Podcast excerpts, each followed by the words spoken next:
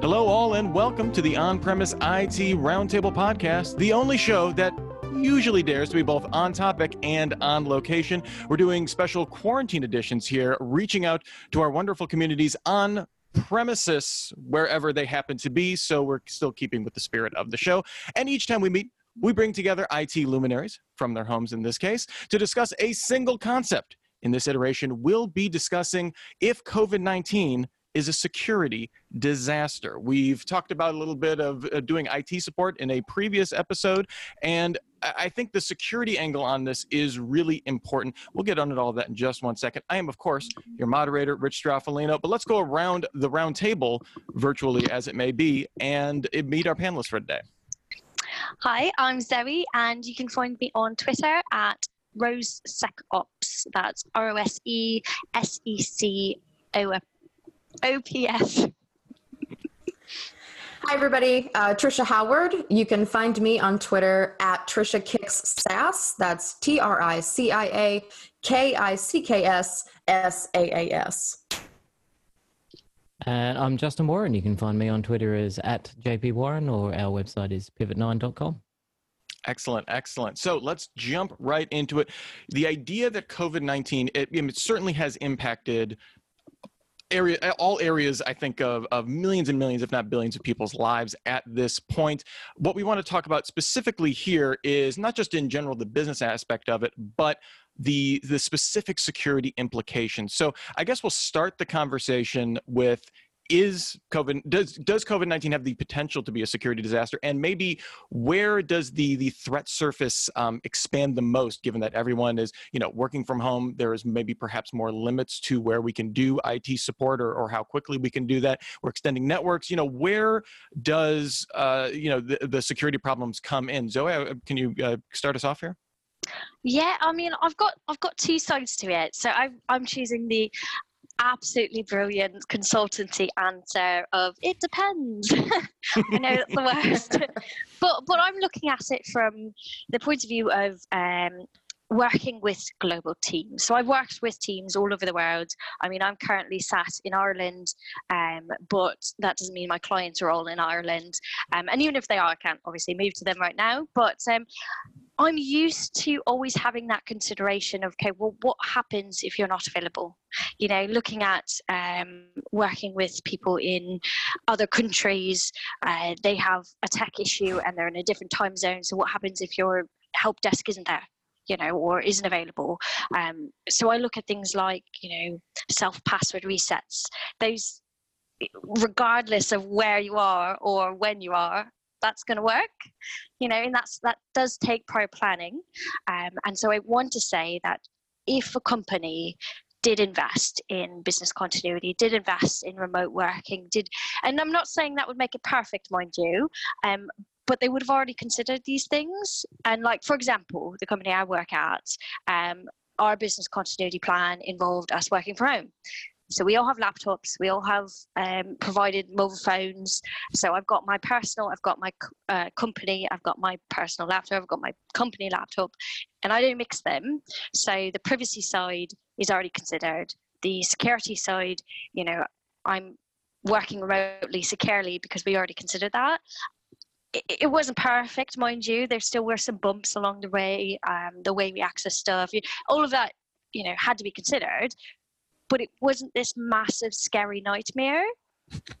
Mind you, I do work for a smaller company. Uh, when it comes to very large enterprises, I do see the issue with training, um, kind of having people learn like it's just like being a you know sysadmin and going from physical hardware to the cloud you know there's training there is a change of perception and understanding of access of you know securing it if you do it from the beginning, security and privacy by design and by default, you're already safer off. So I feel like it's a bit lazy to blame COVID, saying, no, this whole issue is all because of this. Because at the end of the day, that's how the world works. Like, COVID is the latest, but it's not the only thing that's happened. You know, I've had to work from home before. I, I mean, people just have to understand that the world doesn't work where people have to be in person. And I just I feel like it's a bit lazy saying that that's the problem. I don't know. Is that good enough answer? no, uh, that that's great. You know, the idea that you know maybe this brings to light existing issues. You know, because mm-hmm. it's like an order of ma- you know several orders of magnitude, maybe greater mm-hmm. than anyone perhaps would have thought. But yeah, I, I definitely no, don't think I agree it's, with that. Yeah, mm-hmm. but but one thing that really stood out to me, and I felt almost like because I was assistant years and years ago, and I felt almost really guilty. Is this lady? I think it was a lady wrote on uh, Twitter, "Oh, now everybody gets to see how a disabled person deals with going to conferences," and I felt so bad when I read that because I love going to conferences. I love the in person. I don't like the streaming as much because I need that interaction. But then I realized, well, actually, it doesn't matter what I like. Like that, you know, it's it's kind of awful to be like, oh, this is the only thing we do. So we should have kind of planned for it. But then again, saying, yeah, should have done that is kind of a dick thing to say as well. Sorry. Yeah, uh, Tricia, I'm, I'm wondering uh, what you take on our premise today. Yeah, so I think disaster might be a, a really strong word. I do think that it is a problem. Um, so I'm here in New York, and uh, from my personal experience, we went from everything is fine to the world is burning within a matter of hours. Um, pretty much the way that everything was going, and and a lot of companies here in New York are financial, and a lot of them are very uh, traditional in the way that they have their setups, their IT setups. You know, maybe 20% of their workforce is set up to work from home. Um, now, my company here, I come from a similar background as Zoe uh, in, as far as like size and we're a consultancy and stuff. So I was set up, I was fine, but there were a lot of people who were not. And w- what's happening from my view, what I've seen is three things that would potentially make it a disaster. One, you have IT teams and security teams who are trying to do these projects that would normally take months, sometimes years, depending on how large your organization is, and doing them in a matter of days. Uh, so things are going to be missed. Uh, eh, workarounds are going to have to be found. It's just part of it's just part of it, right? We're just trying to get everybody to be home and safe, which is the most important part of this whole thing. Um, the other thing is if you've ever talked to me before, you know that this was going to come up. Security awareness and the people, um, the people who are sitting at home, um, who both have never worked from home before, and also the ones who are used to working from home and have a routine. Now everybody is being affected by this. Um, so you have the people who are being overly cautious about COVID. That's where we saw all of these um, fake maps that were showing up that were actually embedded with malware. Um, you have so people are being overly cautious and actually making mistakes because of that. And then on the other side, you have the parents who have three kids trying to set them up for distance learning while they have an 8 a.m. conference call and haven't had their coffee yet and are trying to and get an email from their boss saying you need to do this right now. You know what I'm saying? So I people are less vigilant uh, than they would normally sitting in the office. They also, if um, they also if they have are used to an office setup, you could walk over to somebody and be like, "Hey, I got this weird email. I got this. You know, I like, is this something I should do?" Or walk over to um, you know, Amy in accounting, hey, did you request this invoice? This isn't normally how we do it. So I think I think there is a potential for that there. Um, the the main thing is that we need to. Uh, I'm going to steal this from uh, Dr. Mike, who I was watching uh, for for a long time. Um, is to be alert, not anxious, right? You know, I think the panic is actually the potential for the security concern here because people will stop paying attention and stop doing the things that they have been trained to do if they've been trained to do it, which is a whole other rant. Um, but for the ones who who would normally not click on that phishing email and give up their credentials or not put oh, not put these um, social engineering answers on social media please stop. Please, stop. please. oh my i actually i put a joke tweet out yesterday and some of the responses were legitimate and i had to actually like DM them and say, please delete this. This was a joke. I said, your quarantine name is uh, the name of your first pet, your mother's maiden name, and of where you went to high school. And people actually responded because wow. people are not thinking about it, right? A lot of them were jokes, uh, but there were a couple that were legitimate. So these kinds of things might seem kind of minuscule when you parse them out but when you put them all together then that's where we become that's where we have an issue mm-hmm. And Justin? Hmm. Yeah, I, I echo that. I'll probably follow on from what Tricia was saying. that the humans are the hard part. Technology is easy. Humans are hard. Um, so it's it's partly the humans having to adapt in a hurry uh, to doing things Mhm. that they're not used to. So we're not working from home. We're trying to work while we're at home because we have to stay here during a global pandemic. And as Tricia said, we're juggling nine different things. And you know, people who haven't homeschooled have to now try to homeschool their children while working full time, and or still continuing to travel. For those of you know, for there's a lot of people who can't actually work from home. Their job means going out into the world. Uh, so for them, it's it's coupled with a whole bunch of actual real life threatening, scary stuff going on. But that's right now when you've got that initial spike of adrenaline and energy that comes from dealing with a crisis. That's going to go away, and this this whole thing that we're going through, this is not going to be over in weeks or you know a couple of months. This is many many months. So fatigue is going to start to to kick in, and I think Mhm. that's that's probably I- there's dangers at each at each one of these these inflection points. So it's it's there is no one thing. It's it's multi layered. But I think the the thing that's concerning me is the fatigue, where people will start to they'll get sloppy because they're tired. You know, they've been trying to do this new thing that they're not used to, and having to adapt really quickly and sucking at it, and they're going to start to burn out. And then we're going to start to see what happens when humans get tired and can't do the things that like the technology once it's set up, that'll run quite happily um, for months on end. It's when the humans get tired, they'll start making mistakes, they'll start getting bored, they'll start doing things that they wouldn't have normally just because they don't want to be stuck in their house anymore. And they'll start to take risks that they might not necessarily have taken otherwise just because they're bored. So that's that's the kind of stuff I'd be looking for. I, I would I would comment on two things there is I, I do agree with you 100% the only thing that sticks out to me is the technology side is it works if it's been done properly but when you're in a rush a lot of the times it's not done properly so i would say that is uh, that is still quite a big risk um, especially adapting when you've not invested prior to so adapting quickly when maybe you're not as educated to know how to do it properly um, also the fatigue part is a massive thing. I totally agree with you on that. That the only actually- comment that Yeah, that's a good Sorry. point, Zoe, because a lot of this, as you're saying, the maintenance of stuff. So yeah, once it's set up, it runs that way. All you know continues to work. It's like yeah, until it doesn't, and we all know that tech breaks. And now we don't have like the IT department just next door. So like we, I was talking with my um uh, my, my EA earlier today. It's like you know, please don't break a computer.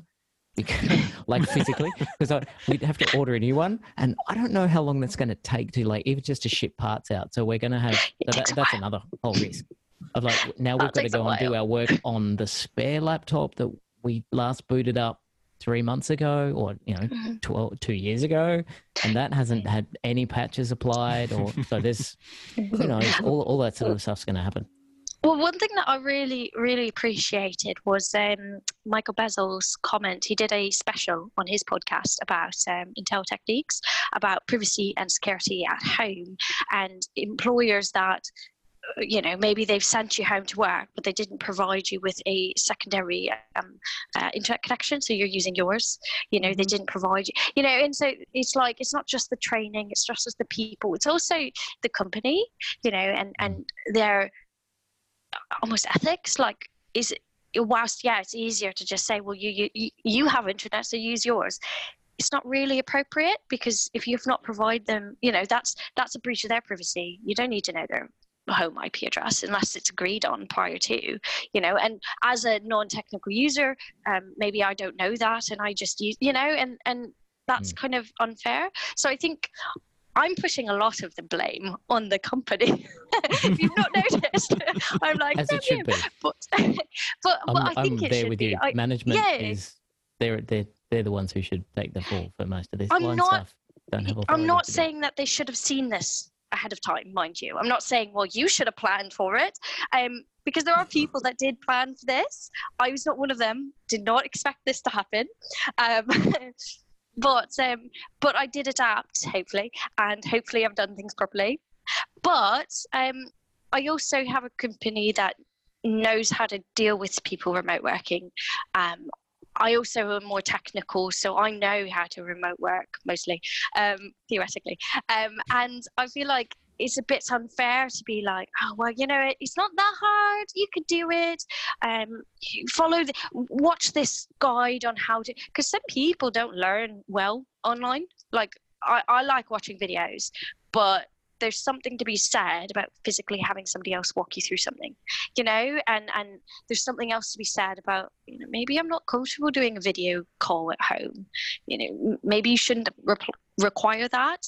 And that comment you made about um, um, in, uh, people that have kids working from home as well um, it's it's almost like this additional stress and, and maybe micromanaging because you're not used to people working remotely is going to add that fatigue much quicker. Mm. And I feel like yep. that's my security concern is more around the people's mental health because consider an insider threat. Now you don't have them in the office. Uh, if you've not set logging and monitoring up right away because you're just trying to get it all working, well, maybe you're missing things. And if somebody's really unhappy, especially if they're distance from everyone else, it can be really easy to to then become quite disgruntled. Um, and I mean, this book I read uh, last year on uh, it's called. Um, Lost Connections by this author that talks about depression and loneliness and how society um, has become quite distant, and that's what you know causes it. In this like quarantine time, you're not only stressed, you're not only being asked to do things you don't feel like you're qualified to do, and you're distanced from your colleagues. I mean, talk about a great, great petri dish of insider threat growth. yeah, that, that was actually true. that, that was going to be my thing is is kind of you know once we are whenever we are post quarantine at some point in the future. Is that um, like one of the things that uh, I don't know changes, but maybe sees more mass adoption? Is you know more uh, a, a, better understanding or, or, better adoption of something like user access controls and stuff like that going forward? Um, consider you know because I mean everyone everyone's talking that so. yeah everyone's talking that you know nothing you know there, there's no going back to normal from here. Certainly people will go back into offices at some point, mm-hmm. but you know maybe working from home becomes much more common. Coming out of this, uh, do you see any long other long term security implications? I guess. I would hope long term that people start seeing how sexy logging and monitoring is. and like grouping that, not just saying like, oh, I'm logging this and that and that, but like centralizing it. And so SIEMs become the new sexy thing. That would make me mm. so happy. And, you know, actually using machine learning and artificial artificial intelligence to like create, you know, the baseline and then being able to identify, I can't say this word, anomalous anomalous activities. Oh, I said it. Well that would be my goal. Tricia, anything that you're seeing yeah, I mean, um, I'm going to sound like a broken record here, uh, but I do, I do hope that I do hope that uh, security awareness becomes more of a more of a push, um, and and true security awareness. Right, there are a lot of companies that claim that they do security awareness, and what they do is they put a module out for somebody to click through, and that they don't actually care, and they don't actually continue continually test their people. Um, that's it, there's a huge difference. Like I can throw up um, I can throw up any sort of uh, here, don't click on this phishing email. Great, I won't do that. Sure, of course, Tricia, I won't. But then what happens whenever they do? So I, I think um, I think we should definitely have stronger and more personal um, uh, approach to security awareness. I think that that's uh, because that's what people are going to start at, or people are going to uh, react to. I also wanted to piggyback off of what Zoe said on the um, you know the insider threat. Now she talked about the insider threat from a uh, from a specific point of, or um, what is the word that I'm looking for? Intentional point of view. Mm, intentional, right? So she's talking about the intentional point, but a lot of the insider threat is not intentional. It's abs. It's it's people who don't know that they're doing something wrong, or or back to what she said as well with the with the management, like get this done now. You need to have this meeting. Blah blah blah. Well, this is a real scenario that happened to me a couple of or a week or so ago. My internet went out in my house entirely. Right, my cable was down. Every everything was down. It was the critical hardware failure within my box what do I do now? I have a um, I have a hotspot on my phone, so that's what I worked off of. And fortunately, I know better. I had the VPN running and just dealt with the fact that it took me 20 minutes to send an email. but if you have but if you have somebody who says, okay, their internet goes out and they have to use their hotspot for themselves and their three kids who can connect to their teachers and everything else, then start certain security protocols that were really great whenever you have everything working start to go by the wayside. So finding ways to have secure workarounds and making security awareness and your security program people centric rather than technology centric, I hope that comes out of this. I'm, I'm Justin? A bit of a, I'm a bit of a cynic about human nature. So, um, uh, one, one of my favorite quotes is that, that men do not learn very much from the lessons of history is uh, one of the most important lessons that history has to teach. Uh, I look, I'd like to, I'd like to believe that people will start to design systems with privacy and, and data security at their core, um, so that we don't actually like surveillance. I'm, I'm not a big fan of um, surveillance as a solution because watching people to catch them out when they make mistakes is kind of anathema. Um, it uh, it, it, doesn't work as a as a safety design feature. Um, we like, for example, clicking on links. That's what links are for. They're for clicking on. So when people click on links in emails, like, well, that's we train them to do that. That's what links for. But it sh- the system should be designed better so that you can't actually call these these problems, and that's on us. That's not on the people who have to use these. We as an industry have done a terrible job of designing computer systems to be secure. So we need to do a better job on that. But we, we're already trying to work on that, and it's going to be slow going. Uh, I'd, I'd actually like for us to do a better job on that so that we don't have to surveil people, so that there isn't data that could leak. We just don't keep it. You know, we don't store this stuff, or we don't provide people with access to this stuff if they don't need it. We don't create situations where we have to route people's connections to Pornhub through our corporate VPN because they happen to be working from home. Um, th- these are design issues. Um, and as much as I'd like to think that we, we might do a better job on that, um, I've been doing this for a little bit too long, I feel, and I my, my confidence is not high. well, but you know, kind of to, to close us out here, I think it's really encouraging to hear everybody here kind of taking that, you know, uh, regardless of how cynical we may be, that you know you really need to have this this people focused approach to this. And you know that's kind of you know we we frame the premise of this you know uh, covid-19 as a security disaster certainly not to make light of it. I mean i i, I did want to uh, illustrate that uh, there are, you know, potentially um, some, ma- you know, major security issues coming out of this. But you know, certainly uh, the the most important thing is that everybody is staying healthy and staying safe and staying inside their homes uh, at this time as well. And I I just really appreciate echoing that sentiment and kind of keeping people uh, top of mind and and realizing that you know as much as we want to follow security best practices, those weren't created uh, with with our current situation in mind, and uh, we're all we're all just trying to adapt. Um, so thank you to to, to each of you. Um, let's go around the table one more time. Um, if people want to, let's maybe do some Twitter IDs. Uh, Zoe, if people want to follow you on Twitter, where can they find you? Well, I've got two. Uh, depends on what you want to follow me for. One is uh, my everyday uh, boring security stuff.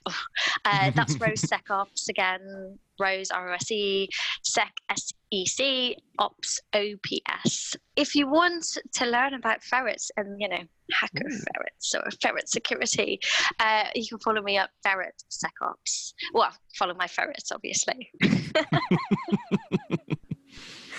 Amazing. Um, I'm a, I'm a Tricia Kicks SaaS. So Tricia Kicks K I C K S S A A S as in security as a service. And uh, I'm Justin Warren. You can find me on Twitter as at JP Warren. All right, and, and uh, uh, you can find me at Mr. Anthropology, M R anthropology. Probably not a lot of security tweets, I'm not going to lie, uh, but that's okay. but thank you for listening to the on premise IT Roundtable. We really appreciate your time uh, while you're uh, sheltering in place. If you're listening to this, uh, perhaps in a more um, uh, externally uh, allowable time. Maybe you're listening to this uh, in the future. If you enjoyed this discussion, remember to subscribe, rate, and review the show in iTunes. That really helps our visibility. And share the show with more people. Uh, share the love. We always appreciate that. This podcast is brought to you by GestaltIT.com, your home for IT coverage from across the enterprise. Remember, for show notes about this episode, go to GestaltIT.com slash podcast. Thanks. We'll see you next time. And remember, have a super sparkly day.